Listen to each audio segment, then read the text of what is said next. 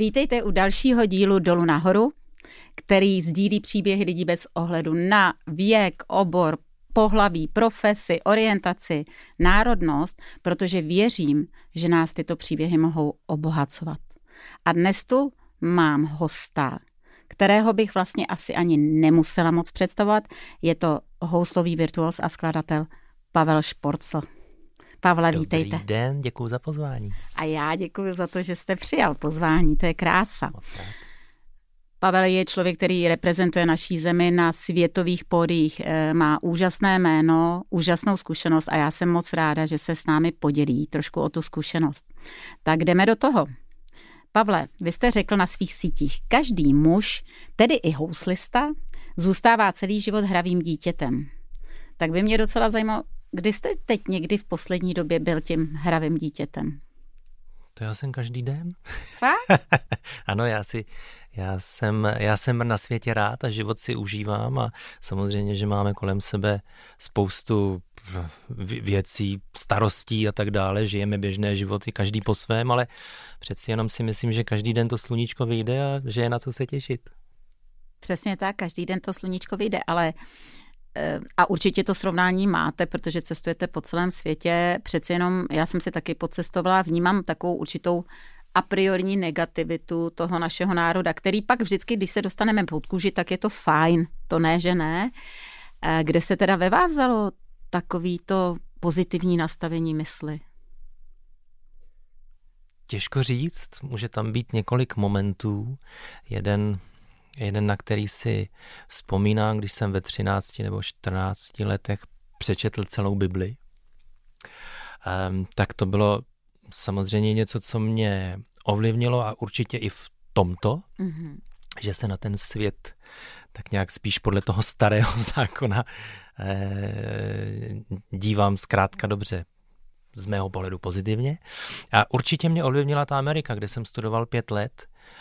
Um, byť eh, američani mm, jsou takový, že se hodně usmívají, i když to necítí. Já se usmívám, protože to cítím. Zkrátka dobře jsem nějakým způsobem divný Čech v tomto mm-hmm. a mhm. jsem opravdu, snažím se každou situaci i problém spíš vidět z toho pozitivního, z toho lepšího hlediska a ty špatné věci, které mě samozřejmě taky v životě potkaly, tak na ty já vlastně úplně zapomínám. Mm. Protože jsme tady jenom chvíli. Mm. Já si chci ten život užít. To je nádherný. A už teď jsme dali hezký poselství. Já vždycky říkám, už teď, kdyby jsme to vypli, tak jsme řekli možná něco smysluplného pro naše posluchače. Eh, přemýšlel jste někdy, co byste dělal, když byste nehrál na ty housle? A nebo to tak nějak jako je jediná cesta? Um, chtěl jsem být popelář jako každý kluk. Chtěl jsem být kosmonaut, protože Vladimír Remek, když já jsem, když jsem chodil do základní školy, tak, tak létal nebo vyletěl. Mm, ty housla, ta hudba mě ale provázely od vlastně od malička, nejenom od té chvíle, kdy jsem začal jak si hrát na housle a předtím chviličku na klavínu, abych se naučil intonovat, ale já jsem na ty housle začal hrát proto, protože bylo jasné, že mám talent. Já jsem si neustále zpíval a bouchal jsem do, na poklice od Eh, aby prostě dělali zvuk jako, jako bicí a tak dále.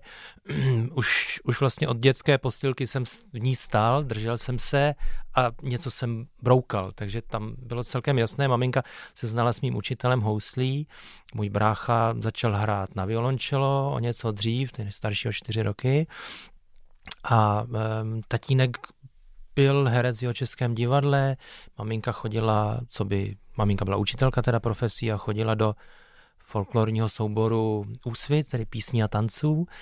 No a tak ta dědeček hrával na housle, toho já si teda vůbec nepamatuju, ale hrál na housle a my jsme, my jsme rodina, která je víceméně kantorsko-umělecká, mm-hmm. protože e, vlastně maminka byla učitelka, její maminka byla učitelka, tatínková sestra je učitelka a všichni ti další příbuzní byli kantoři. A všichni kantoři před těmi stolety a víc samozřejmě tenkrát hráli na housle většinou u nás mm-hmm. a museli něco zpívat nebo mít nějaký hudební sluch nebo aspoň nějaký, učili samozřejmě hudbu.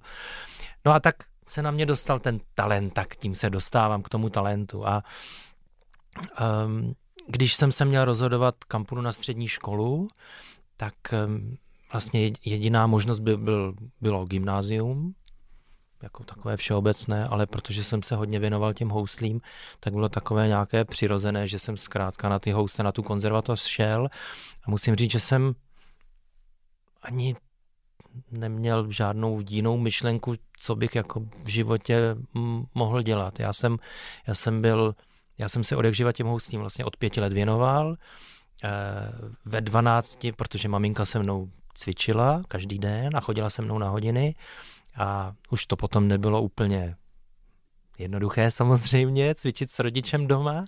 A tak jsem ve 12 řekl, že budu cvičit sám, hmm. ale to znamená, že jsem byl už tenkrát rozhodnut, že prostě se tomu budu věnovat, nebo byl jsem tak nastaven, že každý den jsem ty dvě hodiny hrál už tenkrát, hmm. takže pro mě to byla naprosto přirozená cesta. Co bych dělal bez toho, netuším. Já bych se nějakým způsobem určitě uživil, zvládnul bych to, z toho Gimplu bych asi něco našel, ale, ale ta vášeň a ta láska pro tu hudbu tam určitě byla, jsem za to rád, dělám povolání, který je nádherný, rozdávám radost a ještě mě to samotného těší. To je krásný. Eh, vy jste mi vlastně odpověděl automaticky na asi právě tři otázky, jak moc vás... A to je krásný. ne, to je krásný, protože jsem právě chtěla, jak moc vás formovala rodina. Mm. To už jsme si řekli, že první koncert jste měl v pěti letech, tak vlastně jsem se chtěla zeptat, eh, teď posunu tu otázku trošku dál. Eh, v tom hudebním talentu bylo vlastně hodně možností, tak proč to vyhráli ty housle nakonec? No vlastně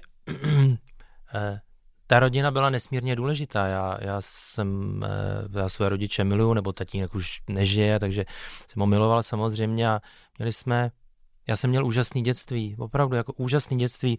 Maminka byla trošku generál, byla to učitelka, takže pro nás eh, prostě s bráchou bylo jasný, že si každý den těch pět minut, půl hodiny nebo dvě hodiny prostě musíme odcvičit a bez toho, a přesto nejede vlak ale i, i přesto, že byla učitelka, tak vlastně v té škole zase to nevyžadovala sami jedničky a tak dále. Mm.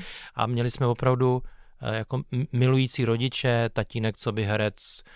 Maminka byla takový praktik, řekněme, a tatínek zase tam dodával tu uměleckou i tu radost vlastně, eh, to, to, to sluníčko, řekněme. A mm, bylo, to, bylo to prostě hrozně, hrozně důležitý. No. Mm.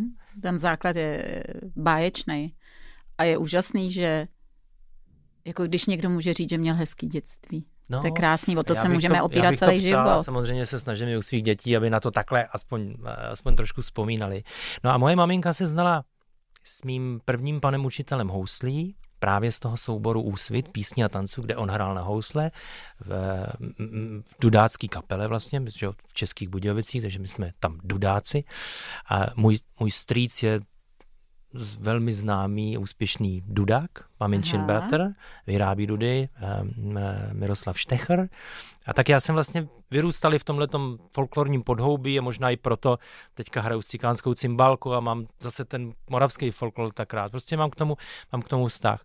A ta historka, proč já hraju na housle, jste se na to ptala, tak je přesně taková, že maminka šla se mnou a s mým bratrem po mostě v Českých Budějovicích. Potkali jsme mého učitele, tedy budoucího v tu dobu, pana učitele Ladislava Havla a ten se na nás tak podíval, i když už, nás, už nás samozřejmě jakoby znal, ale znova teda na nás mrknul a řekl tomu většímu bratrovi Petrovi, ty seš takovej větší, trošku zavalitější, máš tlustý prstičky spíš, ty budeš hrát na violončelo a ty s těma hubenýma prstičkama ty budeš hrát u mě na housle a tím to bylo jasně prostě daný a protože rodiče samozřejmě chtěli, abychom se něčemu věnovali, když mm. už ten talent máme, mm. tak tak jsem prostě ve čtyřech a půl začal chodit k panu učiteli Havlovi na, hous, eh, na housle, i když říkám, prvních půl roku jsme hráli na klavír, jenom abych se naučil tu intonaci. A pak jsem začal na ty housličky. První koncert jsem měl v pěti letech, hrál jsem, nevím, sediliška pod dubem nebo něco takového a mám, mám dokonce doma i nějaký kazety s tím, jak jsem hrál. Takže... To je krásné. Jo, je to dobrý. Takový přirozený, hezký, takový, takový fajňácký dolů nahoru. No a vy právě jste pak tou cestou šel dál, eh, kromě vystudování v Pražské konzervatoře HAMu jste studoval v USA hmm. ve státech a o tom mluvíte hodně rád, eh, jako o hodně dobrém období. Co je to, co vám to hledalo, ta, hmm. ten pobyt v té Americe? Dneska, dneska už je to takový... A jak dlouhý byl vlastně ten pobyt? Pět byl let? Pět let. Pět let. Hmm. Dneska už je to takový přirozený, že studenti jezdí, jsou různý Ale programy ne, samozřejmě výměný. A já jsem, já jsem vlastně na to přišel do toho období akorát, že jsem dodělal maturitu, že mi to tak vyšlo a mohl jsem odcestovat. Ehm, e, samotná ta cesta, že se vůbec udála, byl taky vlastně zázrak, protože jsem se úplně, úplně s chodou náhod, i když náhody neexistují, takže osudem prostě potkal s jedním učitelem klavíru, o kterého jsem se dozvěděl, že by byla možnost studovat v Americe, v Dallasu, na Jižní metodistické univerzitě a já, co by naivní mladý kluk, jsem si myslel, že každá škola, každý učitel v Americe je prostě geniální. Mně se to naštěstí splnilo potom, ale byla to taková samozřejmě naivní myšlenka. Já jsem říkal, tak já tam musím jet studovat. No a vlastně na základě tenkrát v 90. nebo možná jedna, no v 90. to muselo být ještě. Mm. Na základě poslání videokazety nás s bratrem vzali na tu školu. Oba. Takhle jednoduchý Aha. to bylo. A nakonec tam bylo asi šest Čechů, takže jsme tam tvořili takovou mini, mini komunitu. A úžasný to bylo v tom, že v tom Dallasu eh, škola chtěla vylepšit svůj hudební department a program a vlastně lákala nový studenty právě z těch východních eh, zemí. Mm-hmm. A skvělé to bylo v tom, že jsme dostávali nejenom školný, ale i na živobytí. To už si dneska nedovede vůbec nikdo představit. Že? Jo. Takže my jsme tam žili jak králové, já jsem teda ty peníze hned utratil za všechny CDčka, takže já jsem vždycky chodil do těch a těma paníma tam do těch ofisů, jestli by mi už mohli 14 dní předem zaplatit na ten další měsíc, že jsme to dostávali jakoby do, eh, na, na, na měsíce. Ale to období bylo krásné a moc jsem se tam naučil. Byl jsem tam tři roky v Dallasu na Jižní metodistické univerzitě u profesora Šmídera a pak se mi splnil asi největší sen do té doby, kdy jsem se zase řízením osudu vlastně dostal do třídy mého největšího idola Icáka Perlmana, úžasného houslisty a vlastně taky do třídy jeho paní učitelky legendární Dorothy Delay. Takže z toho houslového hlediska jsem se naučil něco, co bych co bych eh, se tady samozřejmě nikdy nenaučil. Ehm, teď to nemyslím vůbec špatně, ale samozřejmě každý, každý, eh, každý rozjezd někam vás nesmírně obohatí, mm. takže z toho hmm. houslového hlediska to bylo skvělé. A z toho životního uh, naučil jsem se potom hlavně v New Yorku, kde už jsem neměl na živobytí, uh, tak jsem se naučil mm, uskromnit, mm-hmm. šetřit, uh, máte tady dolů nahoru, tak já jsem se vlastně z tohoto hlediska, aniž uh, nemusel jsem žebrat, ale opravdu jsem se dostal hodně dolů. Našel jsem si eh, na Manhattanu nejlevnější možný podnájem, který těma jsem... kočkama, s těma smradlavýma kočkama, to bylo opravdu jako 20 koček v bytě. Od té doby mi trvalo hodně dlouho, než jsem začal mít rád kočky. Tam byl opravdu smrad, oni byli nekastrovaný a fakt to bylo jako těžký, ale já jsem se aspoň tu svoji místnůzku, ten svůj pokojíček snažil udržovat udržovat eh, čist, čistý a, a, a takže, se to, takže se to dalo vydržet. A vlastně moje hlavní mm, myšlenka v celém tom pobytu americkým byla naučit se hrát na housle nebo získat co nejvíc zkušeností ze všeho. Že? Takže jsem, i když jsem neměl žádný peníze, občas jsem si teda zašel na koncert, samozřejmě součas, chodil jsem do metropolitní opery a e, já už jsem po těch pěti letech odjížděl s tím, že z mého pohledu jsem za těch pět let získal úplně všechno a nejvíc, co jsem mohl. A to je přece krásný pocit. To je nádherný, jo? No, Že prostě víc jsem jako, mm. že víc už to nešlo. Mm, jo?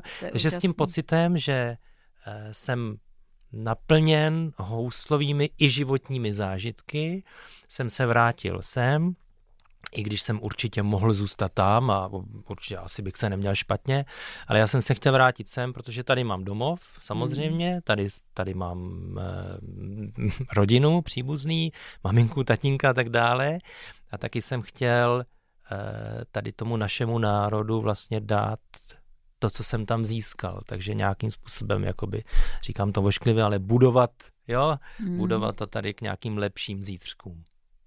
Mně to tak zní, když to říkáte, že vám to dalo hlavně jako, já, kdybych to měla nazvat nějak esenciálně jako urychlený vývoj, jako že jste jakoby přeskočil několik let a ještě, ještě jste měl štěstí se učit o těch nejlepších lidí na světě, což tady by opravdu asi nebylo možné. I ta životní zkušenost, i to, že jste hrál v tom metru a vydělával si ty penízky tam, e, to je úžasný, když eh, člověk zažije takovou zkušenost pro jeho osobní růst a tam, pro rozhled. Tak pro mě to bylo určitě, protože já jsem, já jsem byl trošku zastydlej, tam Před, jste Přeci jenom jsem se opravdu jako věnoval těm houslím a moc mm. jsem, moc jsem Eh, jakoby ne, ne, ne, jsem vlastně neřešil jiný životní zkušenosti. Já jsem, já jsem byl sice normální kluk, jako to jo, jako, jako živý dítě, měl jsem spoustu kamarádů a tak dále, ale e, spoustu věcí za mě řešila maminka, prostě, prostě mm. tak to bylo nastavené. Já jsem cvičil čtyři hodiny na housle mm. a od, od ty jiné mm. věci jako by jsem se nestaral, že jezdil jsem na konzervatoř, každý týden jsem tam vlakem a tím, jako to bylo všecko, všecko ostatní bylo zařízené svým mm. vlastně to, že jsem odjel do té Ameriky, bylo super. Uh, nejdřív tam byl brácha ty dva mm. roky a to bylo, to bylo moc fajn, ale v tom New Yorku jsem byl najednou sám. úplně sám za sebe. Bylo mi, bylo mi 21, byl jsem vlastně starý na to, abych se učil vlastně jak, jak žít, mm. jak žít mm. sám. Jo. Mm. Ale eh, to, že jsem, to, že jsem eh, byl schopný to prožít, prožít to tak moc, eh, projít si těma zkušenostma i v tom metru, i vlastně v, v tom zařídit si to bydlení, opravdu se dostat, ten normální se dostat život, dolů, no. naučit se, jako, nebo naučit se ještě víc šetřit, že jo, dát si ty priority, jo. Um, to bylo samozřejmě hodně důležitý, byly to dva roky, kdy jsem byl prostě na, na my own, na svým vlastním mm. a, a musel jsem to nějakým způsobem vstřebat a přežil jsem to, což bylo hlavní a, a dobře a rodiče mi samozřejmě pomáhali, jak mohli, to, co, to, co ušetřili, tak mi poslali, mm. ale těch peněz bylo opravdu hodně, hodně, hodně, hodně málo. I proto jsem se stal vegetariánem, abych, eh, abych nemusel utrácet za maso, takže jediný, za co jsem utrácel, byly opravdu ty koncerty a nějaký absolutně nej, nej, ne, vlastně ž, ž, životní náklady Ehm, nejdůležitější, ale jinak jsem neutrácel hmm. vůbec za nic. To je jako hmm. super zkušenost. Mně to zní jako takový dospění. No asi jo. Že jo? No určitě. No, takový být ale sám jak, za sebe jak najednou. říkám, dítě, já jsem pořád, takže... no, ale jak se říká v té Bibli, nebudete-li jako děti, nevstoupíte do království nebeského. Čili být dospělý pravda, a dovolit no. si být dítětem je vlastně geniální s, s tou vědomou uh, vlastně pozicí v životě. A tak ono vám to uch, u, u, uchovává tu radost toho života, protože jinak ten život je fakt těžký, kdyby jsme se v tom měli furt babrat hmm. a teď co se děje všechno kolem nás, že skončil covid, je válka nebo byla válka prostě to je těžký, no. Hmm. Hmm. Ale já mám štěstí, já mám štěstí, uh, já mám štěstí, že mám ty housle, protože ty housle mě vlastně dostali ze všeho, ze, ze, z, z, z každého průšvihu, uh, z každého rozchodu, z, z, prostě ze všeho možného. Já jsem se vždycky potom jako měl jsem samozřejmě možnosti. Mohl jsem se zavřít v hospodě a tam se upíjet žalem. Mm. a nebo no. jsem si mohl vzít ty housle a cvičit a soustředit se na něco jiného, protože jsem věděl, že mě čeká nějaký koncert, takže jsem měl ten cíl, který mě z toho vyvedl samozřejmě. A k tomu cíli, ke každému koncertu vede poctivá práce mm. prostě s houslema. Že? A, já, a, a aniž by se člověk na tu moji práci opravdu soustředil, tak neudělá žádný, žádný pokrok. Jo. Takže takový to hluboký myšlení, se tomu říká, že jo? tak eh, to, to, já, to já mám vlastně vypěstovaný od, od, od malička, umím, umím to se soustředit jako na věci, když je opravdu potřeba. No a to, ty housle mi opravdu pomáhaly. A ještě ke všemu je to nádherná meditace každodenní, že? takže já jako tohle to je Říkám, no je to krásná, je krásná to takový práce. To flow. Mně připadá, že jsou to dvě věci. Jednak práce, jak říkáte, režim. A opravdu možná i lidi, kteří jsou dole, tak to sdělení je jako pracujte. Prostě dělejte něco, uh, jakoby režim, hmm. ale pak vy máte teda ten dar, že zase, ale to si myslím, že to může přinést taky každá práce. Hmm. To flow. To znamená, když ji děláme s láskou a je to promítnutí nebo prodloužení našeho talentu, něco, k čemu máme pozitivní vztah, tak nám to vlastně dá ten dar, že když to děláme, tak nás to vlastně doslova zhltne. a není ani čas, ani možnost přemýšlet o něčem špatném. Prostě jsme napojení na tu činnost, takže takže vy vlastně denně meditujete, protože co já vím, tak vy taky denně pořád cvičíte ty tři, čtyři hodiny. Bez toho to nejde. Hmm. Abych se no, udržoval v té světové kvalitě a, a, a tam, kde chci být, tak uh, já jsem vlastně každý, každý muzikant, že jo, takovýhle uh, vrcholový, jsme vrcholoví, my jsme sportovci, mm-hmm. prostě v normální, že jo. Mm-hmm. Ty housle, to už jsme si tady před chvílí říkali, jak je to vlastně těžký nástroj, jenom ho udržet. Takže, na, takže no. jenom no. takhle držet ty no ty housličky s tím smyčcem je, je samo sobě náročný, ale uh, já jsem vrcholový sportovec v tom smyslu, že, že každý den musím, že ty housle jsou o nějakých mili, milimetrech, půl milimetrech, možná čtvrt, aby to bylo opravdu to čistě. Mm-hmm. A, a tenhle ten pohyb, eh, jak když běžíte stovku prostě, no, tak jako je hrozně rychlej a musí mm. být precizní. A když z toho na chvíli No, když z toho na chvíli vypadnu, tak se nic nestane, jakoby. ale ten, ten, ten řád je stejný jako u těch sportovců. A až na to, že oni skončí v těch 30 v tom absolutním vrcholu nebo v 35 dáli pámbu, že jo, a tam vlastně už už musí skončit a já potřebuji vydržet do těch 70. to jsem se chtěla zeptat. a takže, dokdy? dokdy? Takže uh, Jaša Hajfec, úžasný houslista, asi jeden z asi nejlepší v historii vlastně, nepočítáme-li Paganiniho, tak ten myslím, že měl ještě ve 72 recital a, a Nathan Milstein myslím, že ještě o nějaký rok vydržel díl. Hmm. To byli báječní houslisti, tak nevím, ono je to, ono právě u těch houslích je to ještě těžší, že, že vlastně musíte neustále balancovat a ten smyčec, ta smyčcová ruka je možná ještě těžší než ta, než ta na hmatníku, protože ta, když se cokoliv začne třást, tak na tom, na tom hmm. tónu je to znát. Je to daleko víc znát, než to na musí tom... být totální koncentrace normálně. No. Meditace, mindfulness, koncentrace, všechno dohromady. To je neuvěřitelné. Já jenom pro vysvětlení, jak jste říkal, že jsme si říkali předtím, než jsme šli do éteru, eh, že fakt ty housle jsou možná i fyzicky jako jeden z nejtěžších nástrojů na světě, asi protože všechny ty nástroje jsou, že se o ně můžeme trošku opřít, ale vy musíte rukama neustále hmm. levitovat. Hmm. Takže vy skutečně musíte mít fyzičku a asi by bylo těžké z té fyzičky vypadnout teda. No já se... A hrát z lehkostí. Já se vlastně od malička i díky mamince udržuju. Udržuju. Hmm. Maminka si kvůli mě udělala kurz e, e, trenérky plavání, jo, aby tam se mnou mohla být. Takže já jsem, žena. začal, já jsem začal plavat právě s tím, abych preventivně už vlastně od těch pěti, šesti let, tam nebylo nikde samozřejmě řečený, že budu houslista a tak dále. Já už jsem hrál na housle a tak, tak eh, máma řekla, že je důležitý, abych si udržoval záda mm-hmm, nebo rovnal mm-hmm. záda, že plavání je na to prostě mm-hmm. ideální. Já jsem,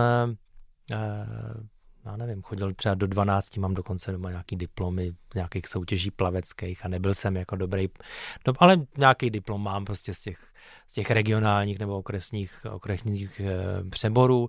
Byla mi tam vždycky strašná zima a vlastně jsem to úplně ne, ne, neměl rád. No ale díky tomu mi ty záda drží.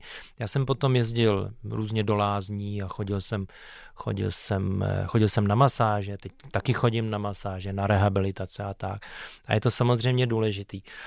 Um, Můžu se jen zeptat, nejvíc trpí při tom hraní záda? Nejvíc trpí krční páteř mhm. asi mm-hmm. a takový ty mezi, jo, mezi, vlastně mezi lopatkovým. no, tak si to vemte, no, tak držím ty housle, že jo, teď mám tohle a teď ta bederka se vlastně neustále Jo, Přetěžuje na jednu stranu jsem takhle vohnutý. Mm. No. Něco jako mají zubaři. No, to jo, je taky ty, velmi těžký. Ty, no. jsou taky jednostranně zaměřený. No. A teď, eh, teď já celý, celý život myslím na to, že musím co nejvíc hrát uvolněně. Co nejvíc to jde. I přes ty věci, které jsou opravdu, opravdu jako složitý. Takže um, abych to úplně zjednodušil. Samozřejmě mít ruku takhle nahoru, jako to vydržíte chvíli. Že? Eh, Můžete si to zkusit, za jako, tři jako minuty hotovo. To. Ale ono totiž důležitý je najít ten balans, mm. jo, protože to není ruka nahoru a tahle ta jakoby někde levituje, jo. Mm. Ono vlastně to je o tom, že si že tahle jde nahoru, tahle jde dolů a společně si vlastně vypomáhají té balanci. Aby pak vznikl ten dokonalý tón. Aby vznikl ten tón a aby se to vlastně dalo vydržet. To je jo, hustý. jo. Takže, takže, takže pořád vlastně na každým tónu Vyvažujete. v té skladbě je potřeba přemýšlet o tom, jak to, za, jak, jak to udělat, aby se člověk co nejméně nadřel. Mhm. Jo? A um, to vlastně, když běhal Usain Bolt, tak taky běhal trošku divně, že jo. Ale oni ty, ty, ty věci, a když to porovnávali a tak dále, tak zjistili vlastně, že, že běží nej, nej, Efektivněji. nejefektivněji, jestli je to správný slovo. Jo? A to samé já se potřebuju snažit jakoby nacházet u těch houslí právě, abych vydržel do těch 70. no, zatím Vy... se mi to jako daří, no, no. tak Vidíme. Vy jste říkali, jak se to musí vyvažovat, ještě jedna ruka nahoru, druhá a neustále, nonstop vlastně, že, že jste s horníkama zkusili, ať držej ty ruce takhle a že to vydrželi to pět kdysi, minut to jsem někde. neskoušel jo. já, ale je, je to jako, že to je strašně si to těžký. kdokoliv doma samozřejmě, je to těžký. Dolů, nahoru. Jo, jo, posuneme se o kousíček dál, moc děkuju. Eh, modré housle jsou stoprocentně můj nápad. Houslař a můj kamarád Honza Špidlen mě tentokrát pozval na setkání sedmi nejlepších houslařů světa do italské Amiaty. Dali jsme si sklenku vína, slovo dalo slovo a dostali jsme se až k tomu, že bych chtěl, aby mi opravdu postavili jinak barevné housle. On říkal, to je dobrý nápad. Takže ty vaše slavný barevný housle, eh, chci se o nich zmínit. Vy už jste eh, sice o nich mluvil, ale dejme tomu, že někdo si vás ještě nenaposlouchal. Eh, oni nejenom, že jsou krásní, ale jsou geniální a vy už jste si je vyhrál do té geniality. Pojďte nám trošku o tom něco říct. Jak jste vůbec přišel s nápadem a potom, jak to vzniká a jak se zrodí ty nový housle a jak se stanou ty nový housle dobrými houslemi? Hmm. Tak o mě se všeobecně ví, že se snažím bourat tabu, tabu zažitý tradice a tak dále. Že? Začalo to samozřejmě šátkem a, a už tam to bylo Vlastně v té klasice je to docela jednoduchý. Cokoliv uděláte jinýho, tak bouráte obrovský tabu a bouráte obrovskou tradici, která trvá třeba 100 let, že? Takže, takže ano, jsem to si říct, vzal... že vy ten šátek to, jste si v oblík ještě snad někdy za komunismu, jakože to už je dávno, dávno, že jo? To... Ne, to ne? to ne.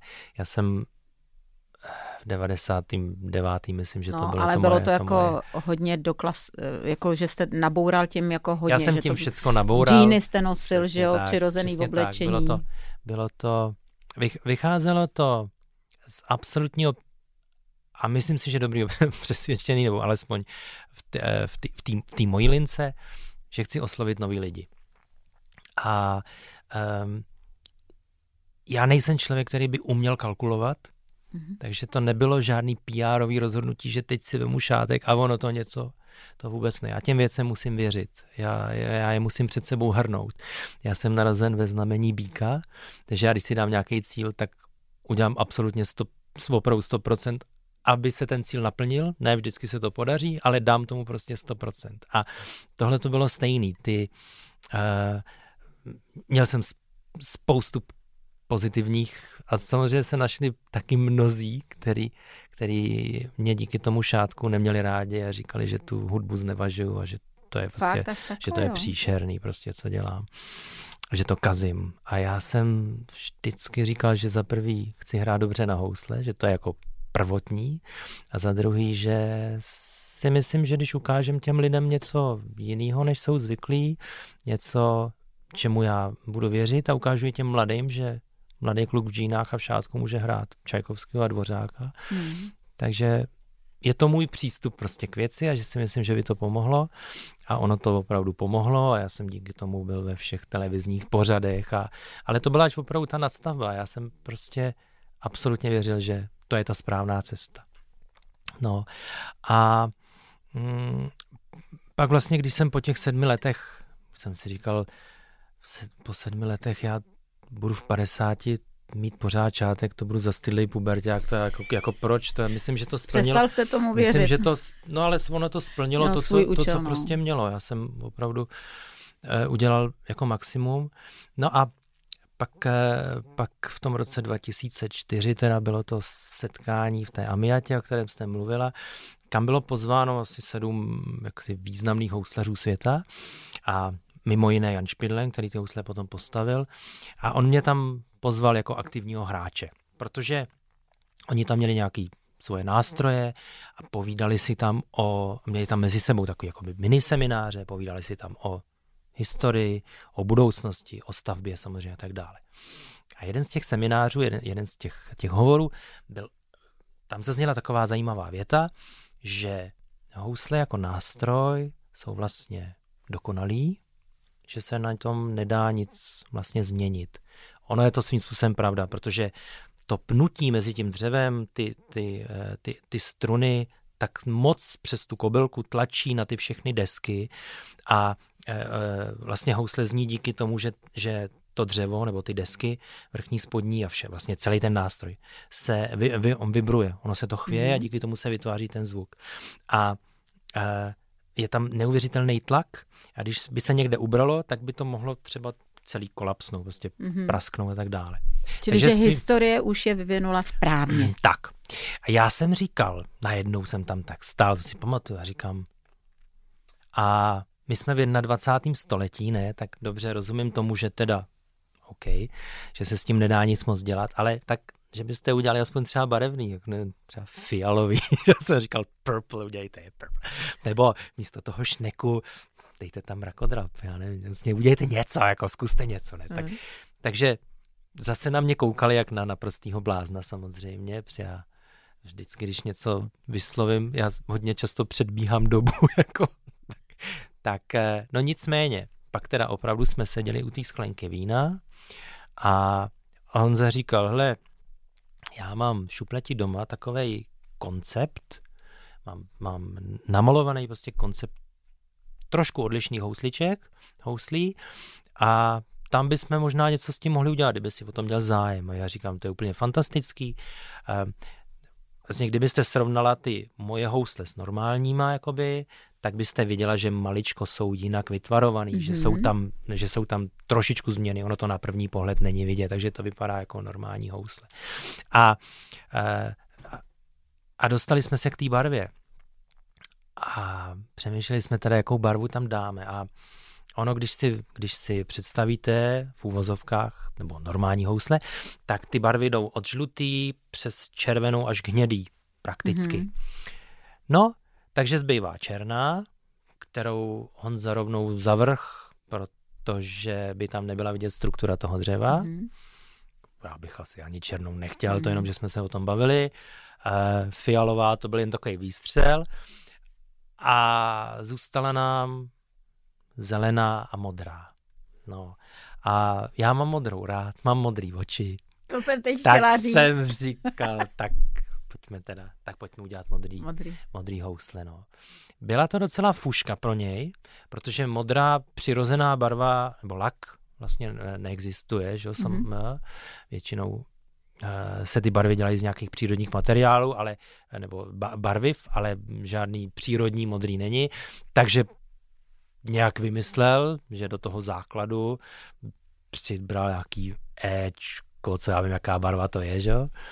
No a protože základní mm, vlastně nátěr, ty housny mají několik, několik vrstev, mm. když se jakoby natírají, tak základní je takový bez, bezbarvý, bezbarvý lak, ale vlastně to dřevo je žlutý, že? samo o sobě. Takže když na to dal tu tak modrý, tak se z toho stal Takže vzal houbičku a, a celou šmrdlal. tu barvu zase sundal. Že? A takhle to je, myslím, že tohle to je třetí nátěr. Eh, když jsem na pódiu a svítí na mě žlutě, tak se z těch modrých houslí stejně stane zelená. To nevadí. To ale, neva, vůbec ne, ale lidi chodí, proč mám zelený housle, ale jinak jsou, jsou, jsou teda modrý samozřejmě a jsou to, jsou to krásné housle unikátní, jediný na světě, v klasické hudbě určitě. Už dokonce ve světě píšou v různých článcích, že jsou to legendární modrý housle, mm-hmm. tak to je, to je samozřejmě mm-hmm. hezký. Ale asi to nejdůležitější, nebo to, co jde ruku v ruce s tou barvou, je to, že, jsou to, že je to skvělý nástroj, který nádherně zní a který zaplní, zaplní každou svým zvukem samozřejmě kaž, každou síň na světě, protože já bych nemohl hrát na špatný housle jenom hmm. protože jsou modrý, to, hmm. to by nebyl můj styl. A vy jste řekl, a to je ještě možná zajímavé i pro naše posluchače, že ten nástroj se jako narodí, ale je vlastně, jakoby, kdybych to řekla svými slovy, nezralej. Hmm. Jo? Že vlastně se ten nástroj musí vyhrát no. a používáním se teprve rozezvučí no, no, no. a teprve až, hmm. asi proto ty starý housle jsou dobrý hmm, housle, hmm. Eh, stradivárky, že jo, protože už mají něco za sebou. Že vlastně nestačí ten nástroj vyrobit, ale že tím hraním teprve vznikne ten nástroj správně. Hmm. A hmm. to asi mají taky možná jen housle, nebo nevím. Jak to je? Jak se stane z houslí fakt lepší nástroj tím, že se používá? Protože se to dřevo naučí správně vibrovat. Mm-hmm. A uh, housle nový jsou takový plechový, takový nevyhraný, ano. A já jsem právě i, i v, v té Amiatě na tom setkání houslařů jsem se setkal s novým nástrojem, který byl stoprocentní uh, kopie Guarneryho houslí z roku 1703, nevím, jo. A ty housle hrály úplně stejně jak ten Guarny, to bylo, to bylo k nerozeznání. K neroze, byl, byl to nový nástroj, nebo nový pět let, osm Čerstvě let, nevím, prostě, no, prostě vlastně nový. A oni tam jasně řekli, ti houslaři, že na ty nový nástroje je potřeba, aby se hrálo. Aby se co nejdřív vlastně to dřevo naučilo vybrat, aby se co nejdřív ty housle vyhrály. Mm-hmm. A já vlastně díky tomu od té doby hraju 99,9% na ty modré housle. I když cvičíte pořád? Pořád, jakýkoliv styl, že jo? Mám doma i jiný, jiný nástroje, ale vlastně, aby se ty housle vylepšily a dostali na tu úroveň, na který jsou teď, tak, eh, tak, eh, tak na ně prostě cvičím celý těch, kolik je to z roku 2005. Mm-hmm. A um, to, byla, to byla úžasná zkušenost. Ty starý nástroje, eh, ty nejlepší nástroje, jsou nejlepší proto, nejenom, že byli už ve své době dobrý, ale protože šli od skvělého houslisty k jinému skvělému houslistovi a od těch absolutně nejšpičkovějších umělců, kteří nejlíp věděli a vědí, jak ty housle rozvibrovat. Protože ona je to, ona je to vlastně jako všechno na světě, je to opravdu alchymie. Vy musíte, kromě toho všeho uvolňování, o kterým jsem mluvil, musíte najít na každý tón to nejlepší ozvučné místo mezi kobylkou a tím hmatníkem vlastně. Tam, kde se smíká. Jo? Mm. To je, nevím, 5 cm třeba prostoru. A mezi tím jsou a tuny ka- variant. Jasně. A každý ten tón v každém pianu, forte, pocitu, nevím, v čemkoliv, mus, to, co cítíte a jak byste to chtěla slyšet, tak to tam musíte najít. Jo? Aby ty housle, aby to dřevo se rozvibrovalo nejlíp, jak je to prostě možný. I podle toho se pozná dobrý a ne tak dobrý houslista. Jo, to všechno jsou prostě niance, které jsou důležité. A díky tomu jsou ty stradivárky, ty gornerky, ty amátky prostě tak dobrý. Nejenom proto, že jsou 300 let starý a jsou jakoby vyhraný, ale taky proto, protože ty nejlepší z nejlepších na ně hráli a věděli, jak z těch houslí dostat ten nejlepší zvuk. A to samý já se snažím za ta léta dělat eh, s těma modrýma samozřejmě. Mm-hmm. No. Mm-hmm. Oni se vylepšili ještě taky díky tomu, že, my, že jsem s nima spadnul a rozbil je, tak. takže se museli, museli opravit. Uh, Naštěstí se rozbili svým, dobře. Rozbili se dobře a svým způsobem se hmm. otevřeli a sám Honzo Špidlen říkal, že se to říká o houslích, že když se rozbijou, takže se vlastně uvolní nějaký ten stres v nich. takže to je pravda, ale za těch 15 eh, nebo teď už vlastně 17 let opravdu udělali neuvěřitelný, jsme spolu udělali neuvěřitelný hmm. posun hmm. a pokrok. Dolů, nahoru. Připadá mi, že z toho, co říkáte, vám vlastně musí, jak je to ta alchymie úplně a po každé unikátní vlastně, každá pikosekunda, každý tón, každý Prostě je to unikátní, takže dostáváte taky zpětnou vazbu pro sebe od těch houslí, ne? No, je to velká Jak si radost. stojíte, že jo? Tak uh, uh, já mám já mám před sebou spoustu cílů, jako, jako, i, jako houslových, nejenom tam, kde chci všude hrát a co jako chci dělat, že jo? ale, ale mm, já jsem naštěstí, naštěstí, jsou kolegové a byli, který v 16 uměli všechno.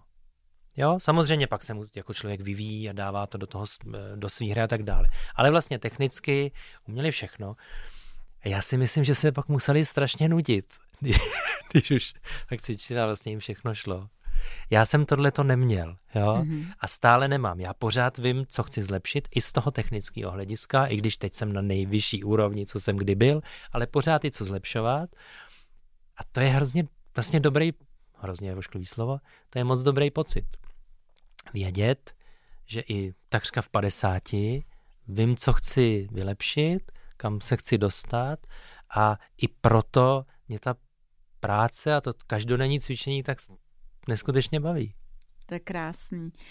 Ale Pavle, já mám takový dotaz, jak jste řekl, že ty některý byli už vyhraný, technicky uměli všechno. Mně to zní, ale z toho, co jste řekl, že nelze umět všechno. Jako technika je technika, že jo, ale sám jste řekl, eh, každý moment v tom hraní je tak unikátní a vy do toho promítnete třeba hmm. i špatný den možná. Eh, já si myslím, že technicky možná, ale dokonce i ta technika asi se i vyvíjí. Jde vůbec umět všechno? Asi jo, já nevím. Já Myslím jsem, ve hře na to, housle, já aspoň. já, to, já to neumím. No. já to neumím. Ale samozřejmě každý, každý, eh, každý člověk, každý housista je jiný, takže eh, vidím to vlastně i u svých žáků, já mám teda vlastně jenom jednoho, žá, jednu žačku na Akademii muzických umění a nemám, nemám navíc čas, ale už jsem už je to asi třetí nebo čtvrtý student vlastně za tu dobu, co tam jakoby učím externě trošku. A tak eh, oni mají nějaký problém, se kterým já jsem nikdy problém neměl a naopak oni se dostávají do věcí, které já jsem vždycky problém měl a oni ho třeba už dávno nemají, že? Mm-hmm. Takže jenom tím chci říct, že každý člověk má prostě svůj individuální přístup nějaký a že jsou tací, kteří už v těch 16 vlastně ten technický problém nemají, nebo v těch, neboli, nebo aspoň v těch standardních věcech, mm-hmm. které se v tu dobu hrajou, No a pak se každý s tím musí nějakým způsobem vypořádat. Já naštěstí neustále na svý hře vidím ty chyby, které třeba slyším už jenom já, ale to je fuk. Mě to právě baví v tom, že vím, a že se snažím neustále ty věci, které se mi nelíbí, tak vylepšovat a to je ten jeden z těch cílů, který, který mám a který mě vlastně žene dopředu. To je hezký. No, ale vy úspěch takový ten vnější, úspěch máte obrovský celosvětový. Co to pro vás znamená? Hmm. Já nevím, znamená to, že můžu rozdávat radost po všech možných koutech světa. Mm, a je hezký vidět lidi, když se usmívají, když nejenom když přichází na koncert, tak když odchází z koncertu, to je, to je, samozřejmě, to je samozřejmě dobrý. Já těma houslema a tou hudbou opravdu jako hodně žiju, takže pro mě je to takový vyjádření mých pocitů, mýho životního mm, přístupu, dávání něco ze sebe a samozřejmě, když, eh, když ty lidi se usmívají a hodně tleskají a třeba se i postaví eh, na standing ovation, tak je to zase něco, co vás jako neskutečně nabíjí. To má, má samozřejmě každý každý umělec, nejenom houslista, to má každý každý herec a tak dále. To je jako docela důležitá součást. A taky, a taky mám pořád vlastně velký, velký pocit zodpovědnosti i za, i za tuhle zemi. Já, já to mám hodně, hodně spojený s tím, že reprezentuju vlastně Českou republiku. Určitě to souvisí s tím, že proč jsem se sem vrátil, že o čem jsem mluvil. Já jsem, já jsem vnitřně neskutečně hrdý Čech i když eh, se mi třeba politicky spousta věcí teď zrovna líbí, ale jako nelíbila v posledních letech, ale pořád eh, my jsme takovej hodně, eh, hodně cit, citlivý kulturní národ, máme neuvěřitelnou tradici, máme na čem jakoby stavět. Jsou země, američani jsou neskutečně hrdí, že jo? když mnohdy nemají na co, tak si myslím, že my bychom měli být taky mm-hmm. A že bychom o tom měli vědět, mluvit a hlavně cítit se a dělat, dělat eh, takový gesta, jako třeba nedávno udělal pan premiér Fiala, kdy jel mm. na Ukrajinu. To si myslím, že nám dodává tu hrdost a ukazuje nás to eh, v lepším světle ve světě, v dobrým světle. No a já vlastně těma hostema reprezentuju, reprezentuju nás a i třeba u nás na našich, na našich koncertech hraju velmi často variace, které jsem napsal na Kde domov můj, hmm. právě proto, abych uh, inspiroval lidi. Abych inspiroval lidi, aby se, aby se starali o a přemýšleli o věcech, které třeba pro mě jsou důležité a pro ně třeba ještě tolik ne, anebo abychom tak jakoby společně, a to je zase možná to špatný slovo vošklivý, abychom budovali tady tu zemi třeba, aby se nám tady žilo ještě líp. Tvořili, mm. no, hezky mm. tvořili tuto zemi. Mm. Dolů nahoru. Máte úžasný dár vlastně přes tu hudbu otvírat a mluvit k duším lidí a není tam jazyková bariéra. Takže si myslím, ať jste kde jste, tak se dějou takový ty věci mezi nebem a zemí, kdy ty lidi cítí to též, bych řekla. Hmm. Ne, je to jako hezký. Uh, uh, já můžu, a samozřejmě toho nějak nezneužívám, ale uvědomuju si, jak moc můžu ovlivňovat davy. Jo? A jeden z nejsilnějších zážitků, který jsem měl, bylo, když spadly dvojčata hmm. a nebo když byly spadnuty, že? A já jsem eh, se rozmýšlel asi 13. září nebo 14. těsně potom to bylo. Jsem měl koncert v Kroměříži, jestli ho teda odehraju nebo ne. Řekl jsem si tenkrát, že že bych jim, těm teroristům udělal největší radost, kdybych ho neodehrál. Mm-hmm. A tak mhm. jsem tam teda jel. A jako poslední, poslední přídavek jsem se rozhodl, že zahraju téma z Schindlerova seznamu. Uh, Jede husí kůže úplně. No teda. a poprosil jsem ty lidi, aby mm, aby na konci prostě netleskali a odešli, abychom tím jakoby vzdali poctu, mm. že, těm všem mrtvým a tak dále, ty celé situaci. A oni to fakt udělali, jo. A to byl no, to byl prostě jeden z nejsilnějších zážitků a tam jsem si vlastně uvědomil, jakou obrovskou moc já vlastně mám a jak bych ji mohl eventuálně třeba i zneužít, ale já se ji snažím vždycky jenom jakoby využít pro to nejlepší. Krásný. Teď bych eh, chvilku potřeba mlčet já. tak. Mm. Vy jste velkým propagátorem té klasické hudby, ať už to v určitém období bylo i to oblečení dostatý k jiným lidem. Hodně s mladýma lidma pracujete. Daří se vám to? Myslíte si, že se to posouvá? Jak to vidíte v současné době eh, ve smyslu mladí lidé a klasika? To je těžký téma, no. Hmm. A ten svět se hrozně mění a je hrozně, hrozně rychlej, dynamický, všichni chtějí všechno rychlé. Písničky jsou tříminutový, někdy i míň, že ty normální popový. Um, um, propašovat klasickou hudbu někam do nějakých pořadů je čím dál tím těžší. Oni už, uh, oni, uh, už ani ty pořady vlastně neexistují, které byly dřív ty různé vyhlašování a, a, a možnosti, kde vlastně, vlastně zahrát, tak, tak je jich čím dál tím míň. Ze všech veřejných médií se linou tříminutové písničky, aby to bylo dynamický hmm. a tak těžko, těžko tam vnikat se, se 40-minutovým houslovým koncertem samozřejmě a uh, v rodinách vlastně nejdůležitější pro to, aby, um, abychom mohli ovlivnit tu nastupující generaci, ty mladý, tak jsou rodiny. Hmm. Jsou rodiny.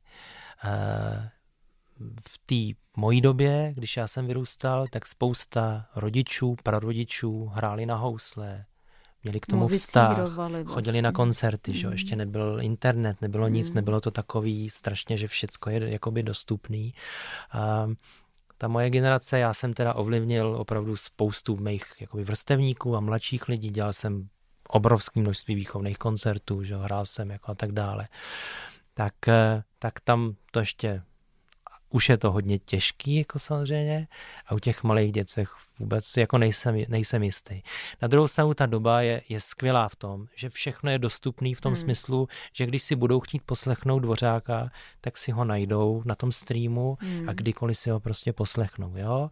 A nechci vůbec říkat, nebo naopak, ty dnešní děcka vlastně jsou hodně citliví. Já vůbec to nemyslím špatně tohleto. Oni jsou, oni přemýšlí o těch věcech, oni, oni i díky tomu internetu vědí o všech, eh, eh, o všem, co se děje ve světě. Mhm. Mm-hmm. Oni opravdu ten přehled jakoby mají, nebo alespoň ta komunita, ve které já se, nebo my se třeba, naše děti chodí do úplně normální základní školy, Mm. sice s rozšířenou hudebkou, ale prostě v Říčanech, to my jsme je nechtěli dávat do žádný jako placený, do nějaký VIP, to vůbec ne. Mm. Právě, aby měli normální život. Ale vidím, že ten, že ten rozhled jako mají.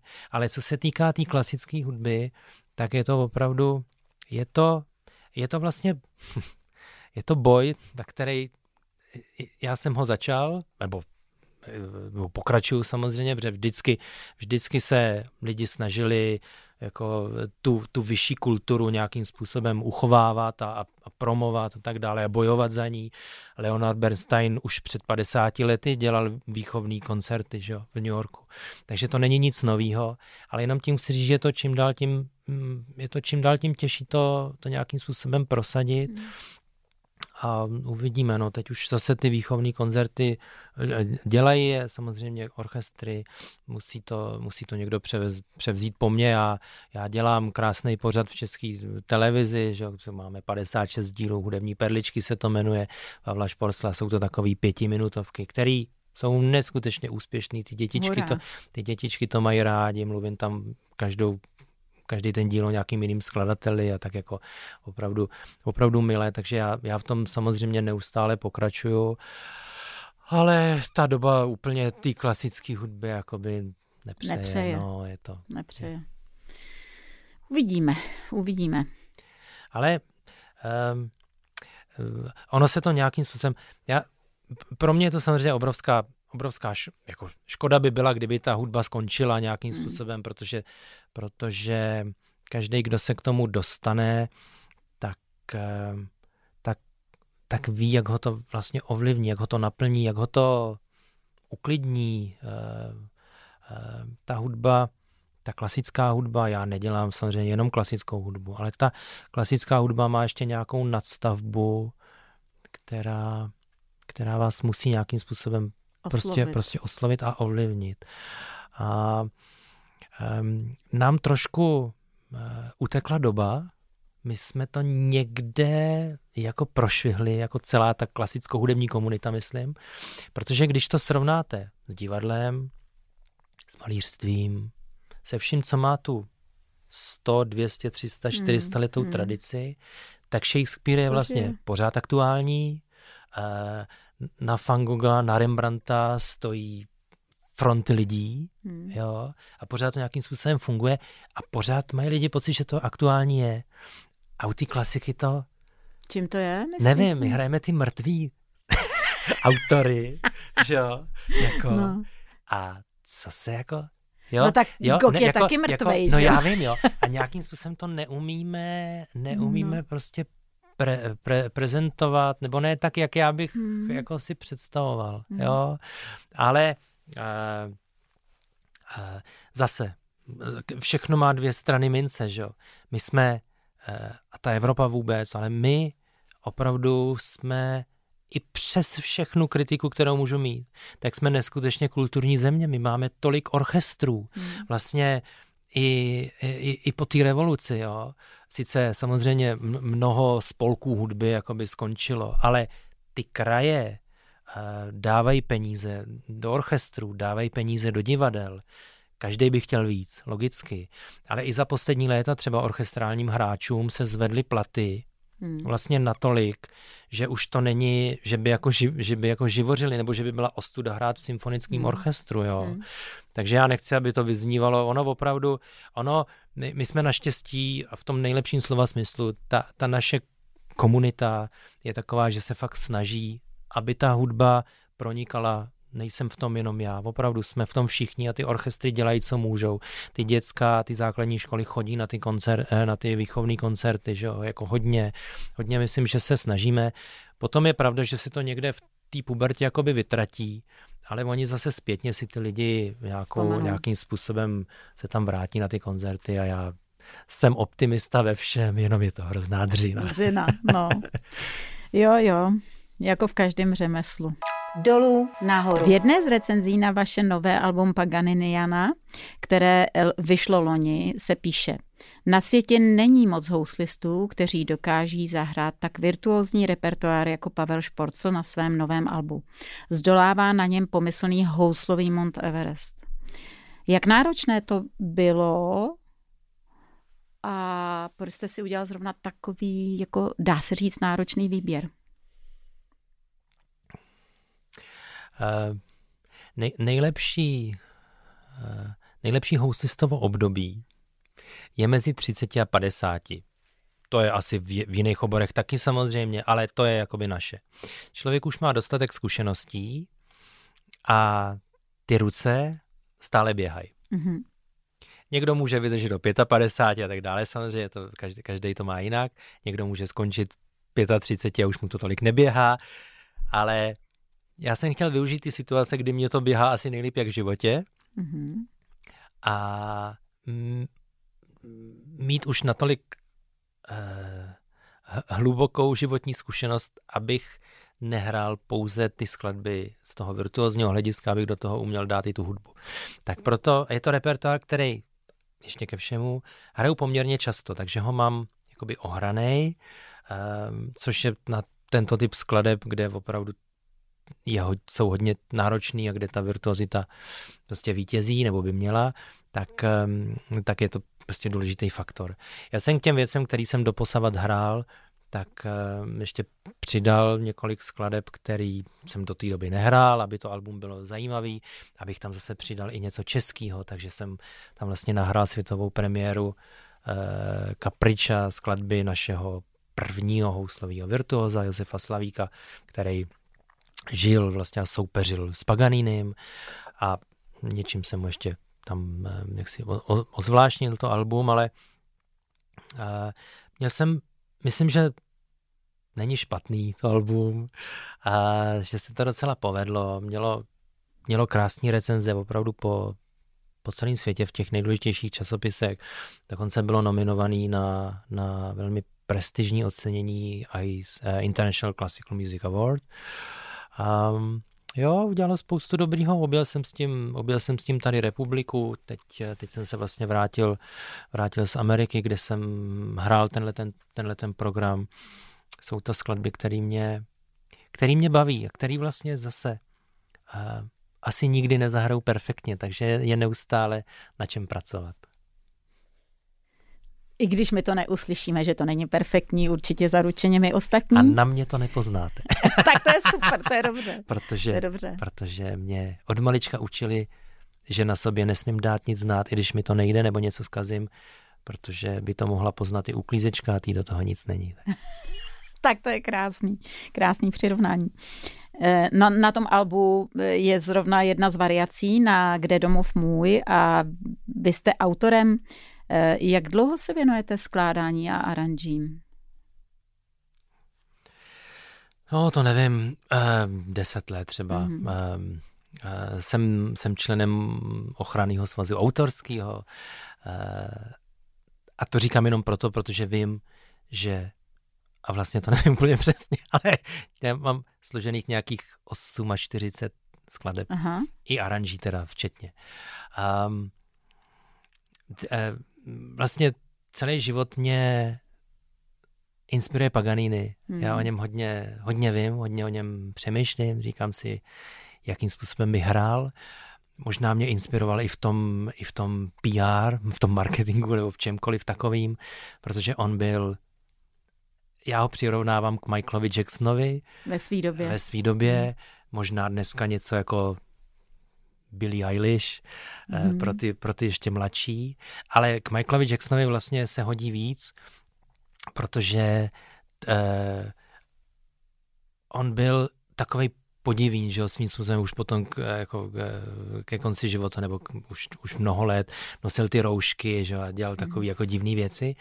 Ten Paganini byl taky trošku podivín v tom, mm. v tom vlastně stejným slova smyslu. On dokázal využít každý maličkosti, každýho drbu k tomu, aby se pořád o něm mluvilo. On byl opravdu typický, typický, typická dnešní popstar, jo, mm-hmm, nebo ta, mm-hmm. ta, která chce využívat těch, těch mm-hmm. všech i nehezkých třeba věcí, takže ne typická, omlouvám se, ale prostě eh, tenhle ten typ člověka, on, jemu Eh, jemu vlastně nevadilo, když ho lidi kritizovali.